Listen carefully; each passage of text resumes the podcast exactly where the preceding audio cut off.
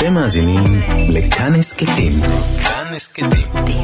הפודקאסטים של תאגיד השידור הישראלי.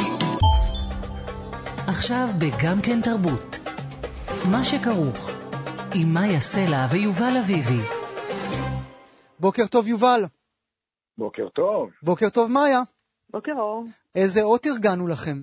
כן, אני. נשמת. אתם לא נשמעים נלהבים במיוחד. לא, אני ממש אה, נשמטה לי הלסת, אני לא, אנחנו, זה הפתעה גם בשבילנו, אם המאזינים לא יודעים, אנחנו לא תיארנו. כן, זה מה שאמרתי, הפתעה.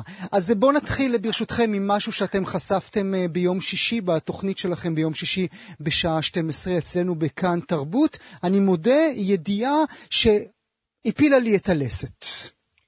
אה, כן, אנחנו כל הזמן מדווחים על המצב הקשה של הוצאות הספרים, על העצירה המוחלטת של אה, הוצאת ספרים חדשים ברוב הוצאות הספרים ועל אה, יציאה לחל"תים, ובסוף השבוע אנחנו גילינו עוד אה, מכה על ראשם של המו"לים, לא, לא קטנה. שתי הרשתות הגדולות, צומת ספרים וסטימצקי, הודיעו למו"לים בצעד חד צדדי, הודיעו להם, שהם דוחים את התשלום, מקזזים מתשלום חודש אפריל סכום ניכר, סטימצקי 30 אחוזים, צומת ספרים אה, 50 אחוזים, הם דוחים את התשלום. אוקיי, אז בואו אז בוא נדבר על מינוחים. אה, מה כן. זה מקזזים? מה זה דוחים? אז אנחנו פרסמנו בעצם אה, את, את המכתב שכתב מנכ"ל צומת ספרים אבי שומר למו"לים, הוא מסביר שם את המצב הקשה של הרשת, הוא מסביר להם שהרשת אה, שמונה כ-100 חנות ויותר, אה, מ-750 עובדים, כן, אבל מה זה אומר? הם לא ישלמו להם? אז, אז הם עכשיו משלמים להם, אנחנו העלינו לשידור את אה, מולית, אה, את מולית, אה, מנכ"לית, סליחה, עם עובד, חניטל סוויסה, שהסבירה לנו שהם בעצם אומרים, הם משלמים להם רק 50 אחוז או רק 70 אחוז מהכסף שהם קיבלו על ספרים שנמכרו בחודשים קודמים, זאת אומרת עוד לפני פרוץ המשבר, כי הרי הם עובדים בשיטה שבה ההוצאות מעבירות לרשתות ספרים, הן מוכרות ורק אחר כך מעבירות כספים בשוטף פלוס כמה וכמה אה, שבועות. זאת אומרת שעכשיו הם אומרים להם, זוכרים את הספרים שהעברתם לנו והצלחנו למכור בינואר-פברואר, אנחנו משלמים עליהם רק 50 אחוז. מאיה, אני לא. אני לא מצליח להבין. אה, אה, אה, מו"ל נתן ספר לחנות הספרים. חנות הספרים מכרה את הספר. נכון. בא אחרי המכירה, אומר המו"ל, נכון הבטחתי שאני אשלם לך 20 שקלים? לא, אני נותן לך רק 10 שקלים. אומר, אומרת הרשת, לא אומר המו"ל. כן, בעצם כן, הם, כן. הם, עובדים, הם עובדים בקונסיגנציה, זה אומר שהם נותנים לך את הספרים בלי כסף, כי ככה הרשתות תובעות. והרשת מחזיקה את הספרים, וברגע שהיא מוכרת, היא משלמת לך חודשיים אחרי זה, נגיד, אוקיי? עכשיו בא ואומר, אני הוצאתי 700 מהעובדים שלי לחל"ת, אני... תזרים מזומנים, הוא עצמו קיצץ את שכרו, וגם אתם תקצצו את שכרכם, כאילו, על אף שכן, מדובר כאן בספרים שהוא בעצם כבר מכר. מהמם, אה, מהמם. כן, זה מה שזה אומר, זה בדיוק מה שזה אומר. מה שזה גם אומר זה שיש פה שרשרת מזון, אוקיי? יש אורחים, יש מגיעים, יש מתרגמים, שהמו"לים בתורם בעצם אה, העסיקו, והם מחכים לתשלום, כי כולם. פה עובדים שוטף פלוס 60, 90, 120. ועכשיו אה, יש סיכוי שהמו"לים יגידו לאותם אנשים בשרשרת, גם תקבלו רק 50% ממה או שהובטח בכלל לכם? לא, תחכו, עד שאנחנו לא נקבל את הכסף, אנחנו לא נוכל לשלם לכם, כן, זה בדיוק מה שיקרה. גם אין בעצם שום כספים שנכנסים הלאה, כי הרי הכל, הכל נעצר, הכל הפסיקו. יש קצת מכירה בדיגיטלים, זה נכון, אבל אין מה להשוות. כל מאות החנויות סגורות, אה, כן, כן, ובוא נגיד שזה קובייה מאוד מאוד גדולה בדומינו הזה שנופל עכשיו. יובל, אה, איך מגיבים הסופרים להחלטה החד-צדדית הזאת של, אה, של חנויות הספרים? התגובה היא בעצם לא של הסופרים. הסופרים הם ממש ידיהם כבולות לחלוטין, הם לא יכולים לעשות שום דבר, הם כמעט לא חלק מהמשחק הזה. זה מה שמדהים, הסופרים לא יכולים לעשות כמעט שום דבר. הבעיה היא שמה שאנחנו הבנו ממנכ"לית הוצאת עם עובד, חניטל סווישה, שגם להם אין יותר מדי לעשות. אנחנו שאלנו אותה, מה תעשו? אתם יכולים לתבוע אותם, אתם יכולים להגיד להם, טוב, אז תפסיקו למכור את הספרים שלנו. כל הדברים האלה, היא אומרת לנו, כן, אנחנו חשבנו על זה בהתחלה, אבל בעצם זה רק אה, אה, להוריד לעצמנו את האף מהמם. כדי, אה, כדי לפ, אה, ל, ל, לנקום בפרצוף. אנחנו, אה, אנחנו אה, בעצם, בעצם, אנחנו נפגע בעצמנו אם אנחנו נעשה את זה, מדהים, פשוט סיפור מדהים. ואין באמת מה לעשות. אנחנו, דרך אגב, היא, דרך אגב, אמרה לנו שהיא חושבת שזה תרגיל. היא חושבת שאבי שומר לא מתכוון לדחות את התשלום עד שיהיה לו, כמו שנאמר במכתב, אלא שזה בשבילו תרגיל, הוא לא ייתן את הכסף הזה לעולם לא יחזור הכסף, מעניין. אבל הוא גם כן עלה אצלנו לשידור, והוא אמר, תירגעו, לא גנבנו כסף אף פעם, לא נתחיל עכשיו, אנחנו נשלם הכל ברגע שיהיה. טוב, אנחנו כמובן אה, בעזרתכם אה, נעקוב אחרי החשיפה הזו שלכם ביום שישי בתוכניתכם, אה, מה שכרוך בשעה 12. מאיה, נעבור ברשותך לנושא הבא שלנו. יוסי גמזו כתב בשירו הכותל, יש אנשים עם לב של אבן, וככה היא גם האורחת שהבאת, שהבאת הבוקר לתוכניתנו. נכון, הסופרת שרה בלאו, תושבת בני ברק, כתבה בפייסבוק טקסט שהכותרת שלו, הייתי אומרת, הלב שלי הפך לאבן, היא כתבה כשעזבתי את בני ברק, הרגשתי כמו בוגדת. אמא אמרה, אל תעזבי, את תראי, לא יהיה סגר על בני ברק. העיניים שלה אמרו לי קניות, תרופות, חברה, אל תשאירי אותי ואת אבא לבד, פה לבד. אבל אני טרקתי את הדלת ואת הלב. אז שלום לשרה בלאו. שלום, שלום. מה, מה, ספרי על הסתכלות, זה חזק, אל תספרי כן, על לא, העניינים. פתאום שמעתי אותך, כן, מקריאה את זה, ואפילו לב האבן שלי uh, התמוסס. אבל אני באמת חייבת לומר שאני, אני, אתם יודעים, אני עברתי כל מיני תקופות uh, מוזרות uh, בחיי, אבל אני כזה... Um, מה שקרה זה שבערך, אני גרה בבני ברק, בדרך כלל אני גרה שם בדירה לבדי. בחודשים האחרונים חזרתי בכלל לגור עם ההורים שלי, שרק זה שווה סיפור שלהם. ומה שקורה זה שבערך לפני שבוע וחצי הרגשתי איזשהו מחנק אתם יודעים, אני גרה בבני ברק, אבל טכנית פתאום הבנתי את זה גם. יש משהו במצבי משבר, במצבים קיצוניים, אתה פתאום מגלה כל מיני אמיתות על עצמך, לא כולן נעימות. אז פתאום הבנתי שאי אפשר היה לצאת מהבית ואי אפשר היה לעשות שום דבר. אני פתאום הבנתי ששנים אני אולי גרה בבני ברק, אבל כל החיים שלי עם תל אביב, עם עבודה, עם, אני מגיעה לבני ברק כדי, אה, בבוקר ובערב, ופתאום כשהכול נטרק, הרגשתי, אני חייבת לומר, וזו עיר שאני אוהבת, הרגשתי פשוט לכודה, ו, וגם עם ההורים, uh, בבית יחסית קטן, היה לי פשוט קשה, ולא, אגב, גם אני לא חשבתי שיהיה סגר על העיר, ופשוט אמרתי, אני חייבת להתאוורר קצת, לנשום, uh, ואז עזבתי לתל אביב לדירת סאבלט, ואני ממש זוכרת את תחושת ה... ממש הבגידה. אמא שלי אמרה, שרה, לא, לא, אל תלכי, אה, לא, למרות שאגב, אני הרגשתי שעצם זה שאני גרה איתם גם מסכן אותם. והטלתי על עצמי עוד יותר מגבלות, בכלל לא יצאתי מהבית, רק כדי לא להגיע לאיזשהו סיכון. ואמרתי, אני לא יכולה. ואמרתי, טוב, אני אעזוב את תל אביב לאיזה, שק... לאיזה עשרה ימים, רק לנשום קצת. ו... ועכשיו את כבר ש... לא יכולה לחזור. אני חייבת לומר שהיה את הרגע הזה שסגרתי את, ה... את הדלת עם ה... ככה עם התיק, גם ארזתי תיק שהוא לא היה כל כך גדול, ברגע שהדלת נסגרה, הייתה לי תחושה ש... שיהיה סגר. ממש הרגשתי את זה ברמה האינטואיטיבית.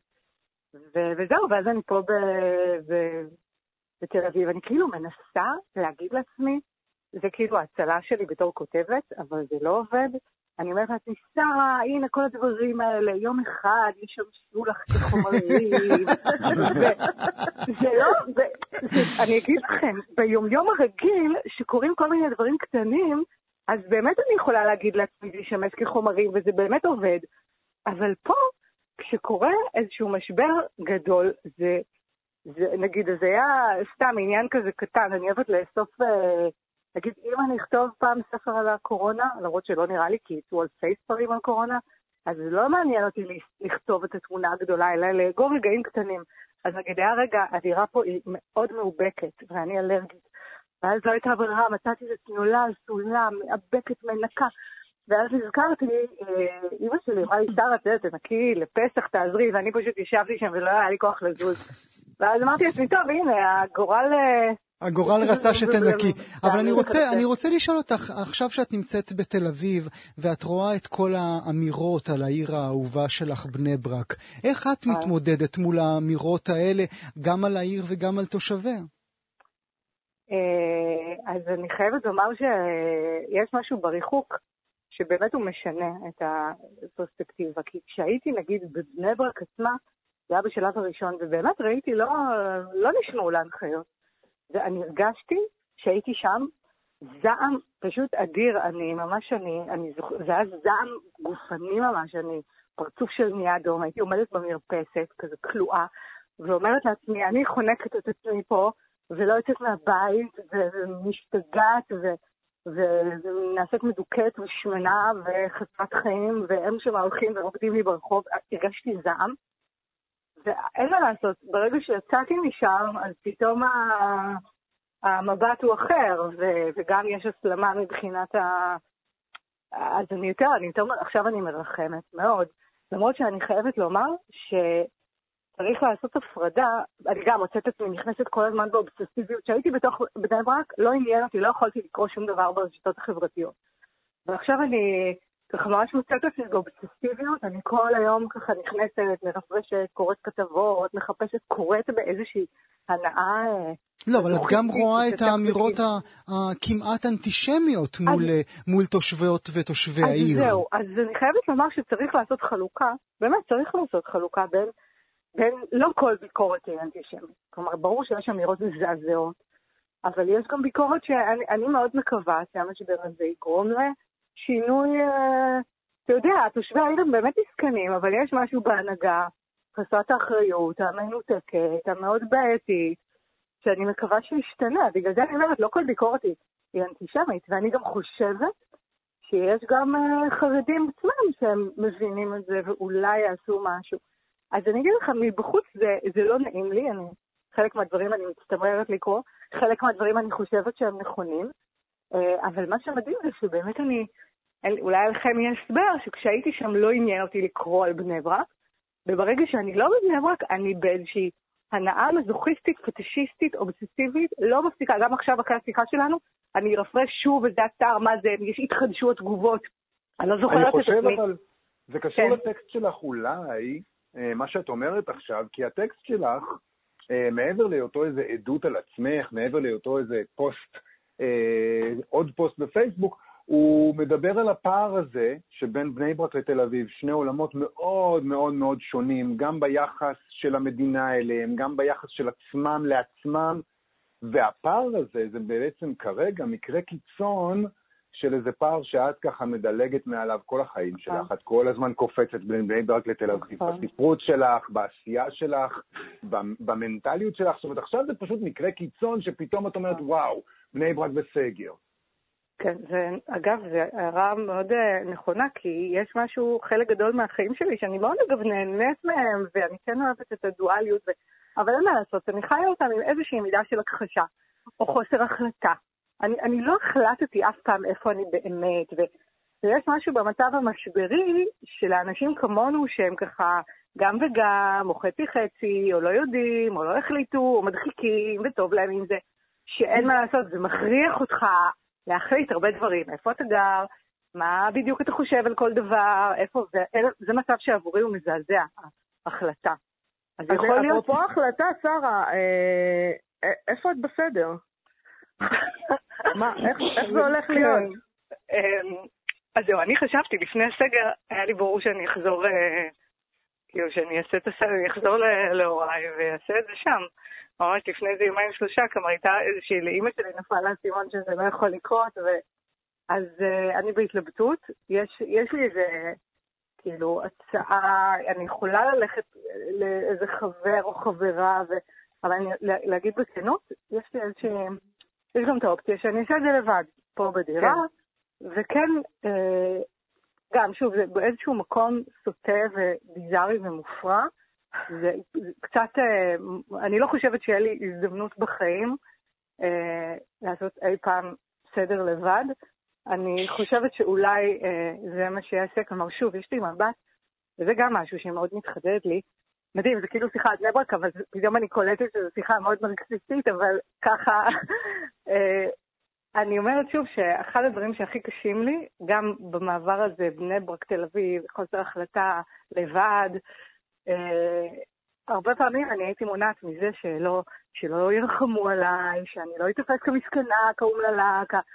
אז uh, מצד אחד מאוד, מוש... ברמה הפנימית, שלי, מעניין אותי לעשות סדר לבד. אני אקרא את ההגדה, היא בטח תקבל משמעות, אולי פעם אני גם אשתמש בזה במשהו לכתיבה. ומה שמדהים זה שמה שמטריד אותי, שימו לב איזה טפל מטומטם ואידיוטי, שאם אנשים ידעו שאני עושה לבד, ירחמו עליי. זה מה שמפריע, אתם מבינים איזה מצב מופרע? אז זה דווקא אז- מצב טוב עכשיו, כולם לבד בעצם באיזשהו אופן, אה, וכולם. מסכנים, ואתה יודע... לא, אבל מדהים שעדיין יש כזה משבר גדול, וזה מה שמעסיק אותי. זה לא מדהים? לא מדהים? תגידי, שרה בלאו, אנחנו אנחנו צריכים... יותר אה, קל להתעסק בדברים הקטנים שלנו. אני חושבת שכל אחד מאיתנו מתעסק בדברים הקטנים שלו, כי קשה להתעסק בדברים הנוראיים הגדולים שקורים. אה, אני מאחלת לך חג שמח. אה, כן. ככה או ככה. הוא יהיה- הוא יהיה חג, זה כמו הקללה הסינית העתיקה, שמעניין שהיא סינית, הלוואי שתחיה בזמנים מעניינים. נכון. אז הסינים ארגנו לנו באמת זמנים מעניינים, ונראה באמת מה... לאן, אני עוד לא יודעת. לאן זה ייקח את כולנו. אני בהזדמנות הזאת גם מזמין אותך ומזמין את כל המאזינות והמאזינים שלנו ביום אה, רביעי. אנחנו, יש לנו משדר יומי מיוחד אה, בכאן תרבות. לאורך אה, עשר שעות אנחנו נדבר את, את עשרת הדיברות. כל אחד ואחד אה. מאיתנו לקח מכה אחת והוא מפרק אותה לכל האורך, משמונה בבוקר עד שש בערב. אנחנו מודים לך מאוד, שרה בלאו, תודה, תודה רבה לך לכם. שהיית תודה. איתנו בבוקר. אנחנו נעבור עכשיו אל הנושא הבא שלנו, בנות אה, מה שכרוך. אנחנו ממשיכים עם הספרות בראי הקורונה, עם התשוקה שלכם למשוררים. הפעם הדברים מתחברים אל הטלפים. כן, הטלפים שמהם לכאורה הגיעה המגפה, כבר לא יודעים, יש כל מיני השערות. אה, זה גם תחום העיסוק של המשוררת, הרופאה הווטרינרית וחוקרת הטלפים באוניברסיטת תל אביב, דוקטור אה, מאיה ויינברג. היא פרסמה לאחרונה, לפני שכל זה יתרגש עלינו, ספר שנקרא פליטי אור, ביחד עם הסופר דרור בורשטיין, ספר יפה מאוד ועדין מאוד על החיה הזאת. שיש לו תדמית מושמצת כזאת, גם בשירים שלה היא עוסקת בעטלפים לא פעם. שלום, מאיה ויינברג. שלום לכולכם. אז אולי נתחיל, נתחיל בקריאת שיר אה, אה, על עטלפים? שיר הטלפים. יאללה. נתחיל לקרוא שיר, כי אחרי שמדברים קשה לחזור לסדר הזה. השיר הזה נקרא תאר לך, והוא מנסה לשים את הקורא בעיניים של איך זה להיות עטלף. תאר לך. כל הזמן שנוא, בכל מקום. לא מובן, מעורר פחד, מעצם קיומו. תאר לך. באבנים, באש, בקצף, בקרשים, ביריות. אומרים מזל רע, עיוור, כישוף, מחלות, מסתבך בשערות. לחוד לעד בגוף הזה, החמים, המריח כפרי, הרך כנשיקה, המבקש לשרוד. תאר לך, אפס יכולת להגן על עצמו. איש לא מניד עפעף כשנשברת כנף, כשנעקרות העיניים במקור אורבים ברחוב. תאר לך, להיוולד אחרת, בריאה מקובלת, עומדת ללא פחד, במקום, חיה המכירים במעלותיה, הנחשבת למשהו טוב, עטלף פירות. עטלף פירות. התקופה הזו... מעניין, מאיה, זה, עכשיו זה זמנים כאלה שבהם אה, עוד יותר הטלף, אה, מושמץ. מרגישה צורך אה, עוד יותר להגן. עליו.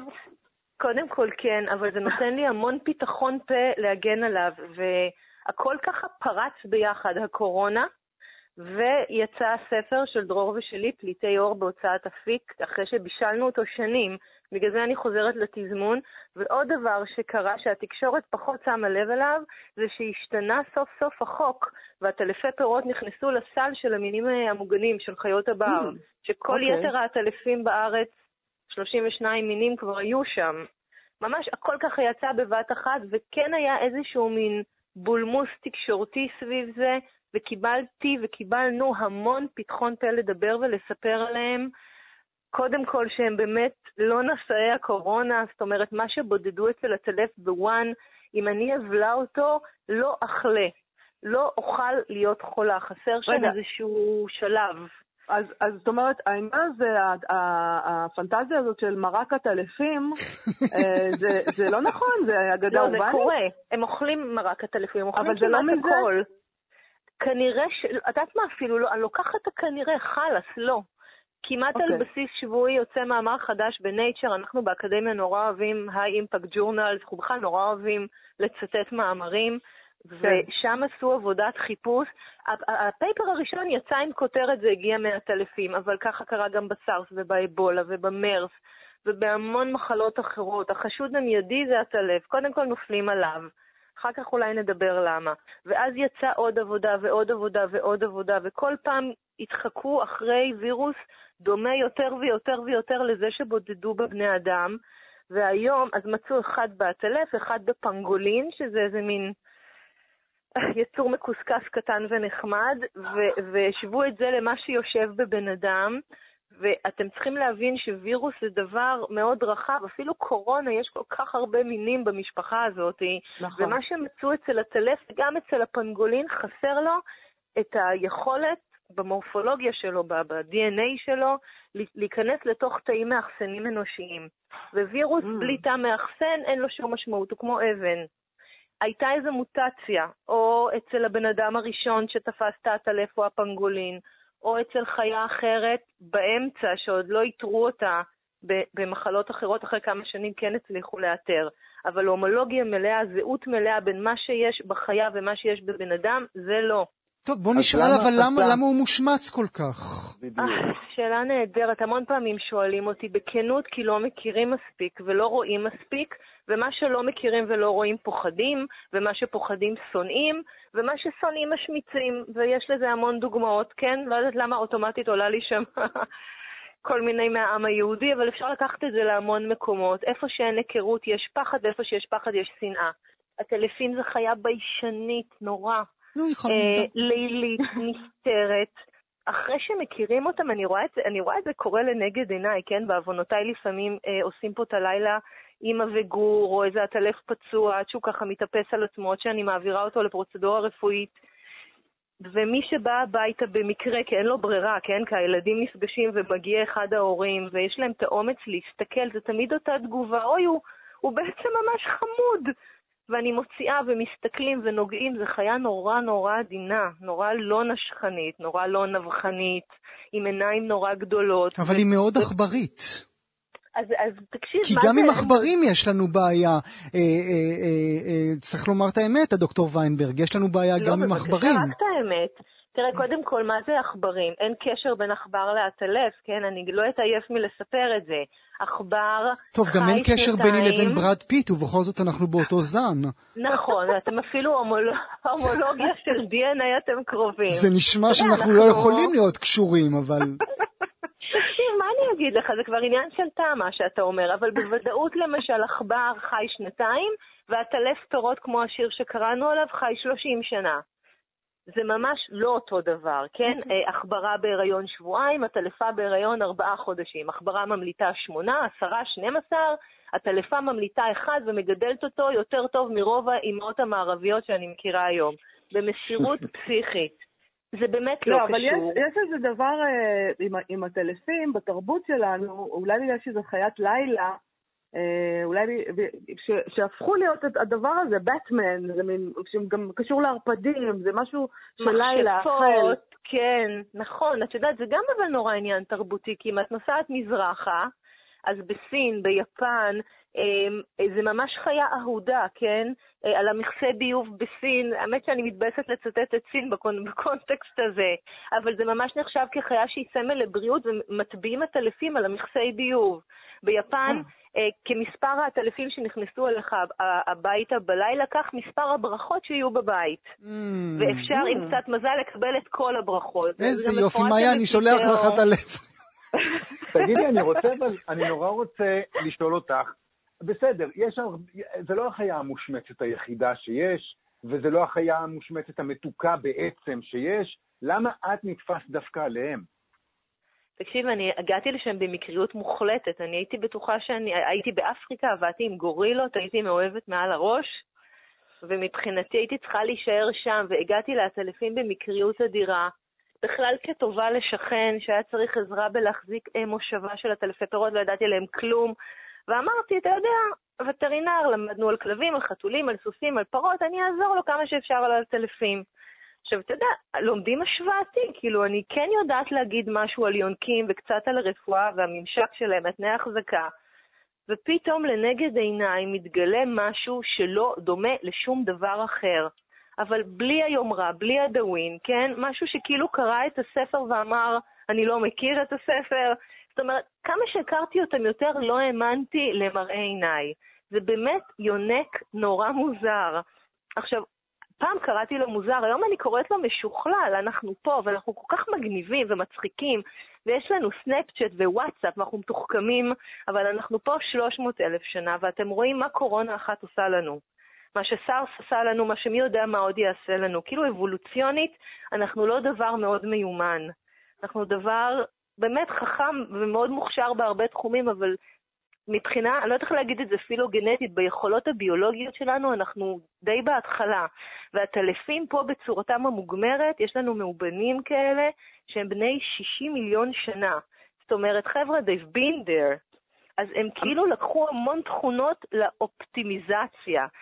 הפוריות שלהם מדהימה, המערכת חיסון שלהם עילאית, חיי המין שלהם מעוררי השראה, החברתיות שלהם כחיה מאוד צפופה וחברתית. רגע, רגע, רגע, רגע, למה חיי המין שלהם הם מעוררי השראה?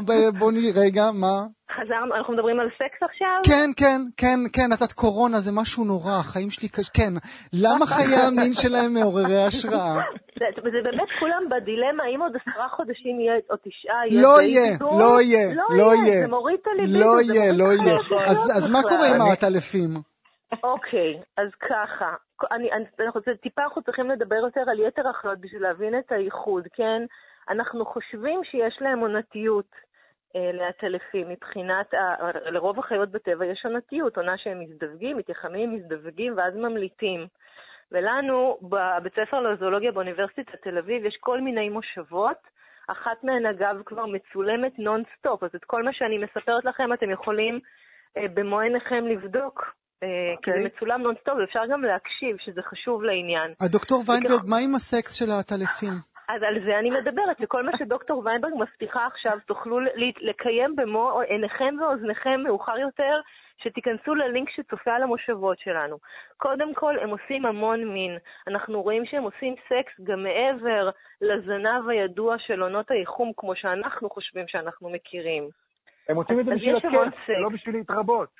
איך אתה, נכון, שזה גם לגמרי יכול להיות עניין של, של, של affection, שאנחנו רואים את זה ביצור, ביצורים הרבה יותר גבוהים.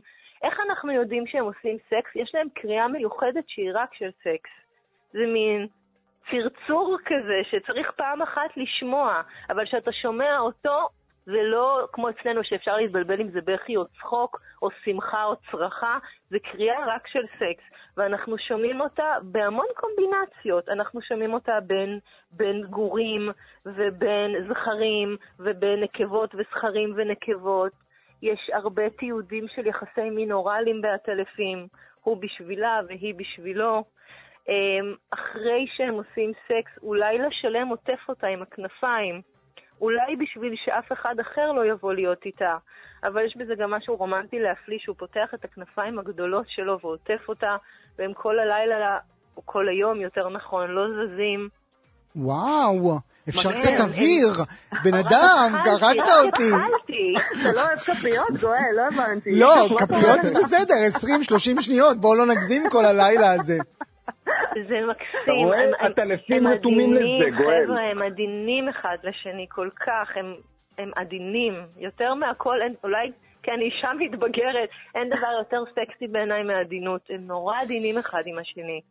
אז אה, כל אני הש... ממליץ- לנו להיות ממליץ כאלה. אה, לקרוא את הספר שלכם, פליטי אור. נכון, כי בפליטי אור יש שם הרבה הרבה מדברים. קטעים שמדברים על העדינות הזאת, ושלהחזיק אותם זה מחמם את הלב, גם יש תמונות, אפשר. לראות אותם סוף סוף, הרי אין לנו שום סיכוי לראות אותם. פה כל הבעיה, בעיניי. כנראה שזו נכון, הבעיה. האופן. נאמר אה, תודה ונזכיר שוב פליטי אור, זה יצא בהוצאת אפיק, הדוקטור מאיה ויינברג לעונג, אני מודה לך מאוד שהיית איתנו הבוקר. גם אני לכם, שמרו על עצמכם. ביי ביי. וחברות אה, מה שכרוך, מאיה סלע ויובל אביבי, גם לכם המון המון אה, תודה שהייתם איתנו. תהיו איתנו גם מחר באותה השעה, 12:30. תודה שהייתם איתנו. תודה, גואל.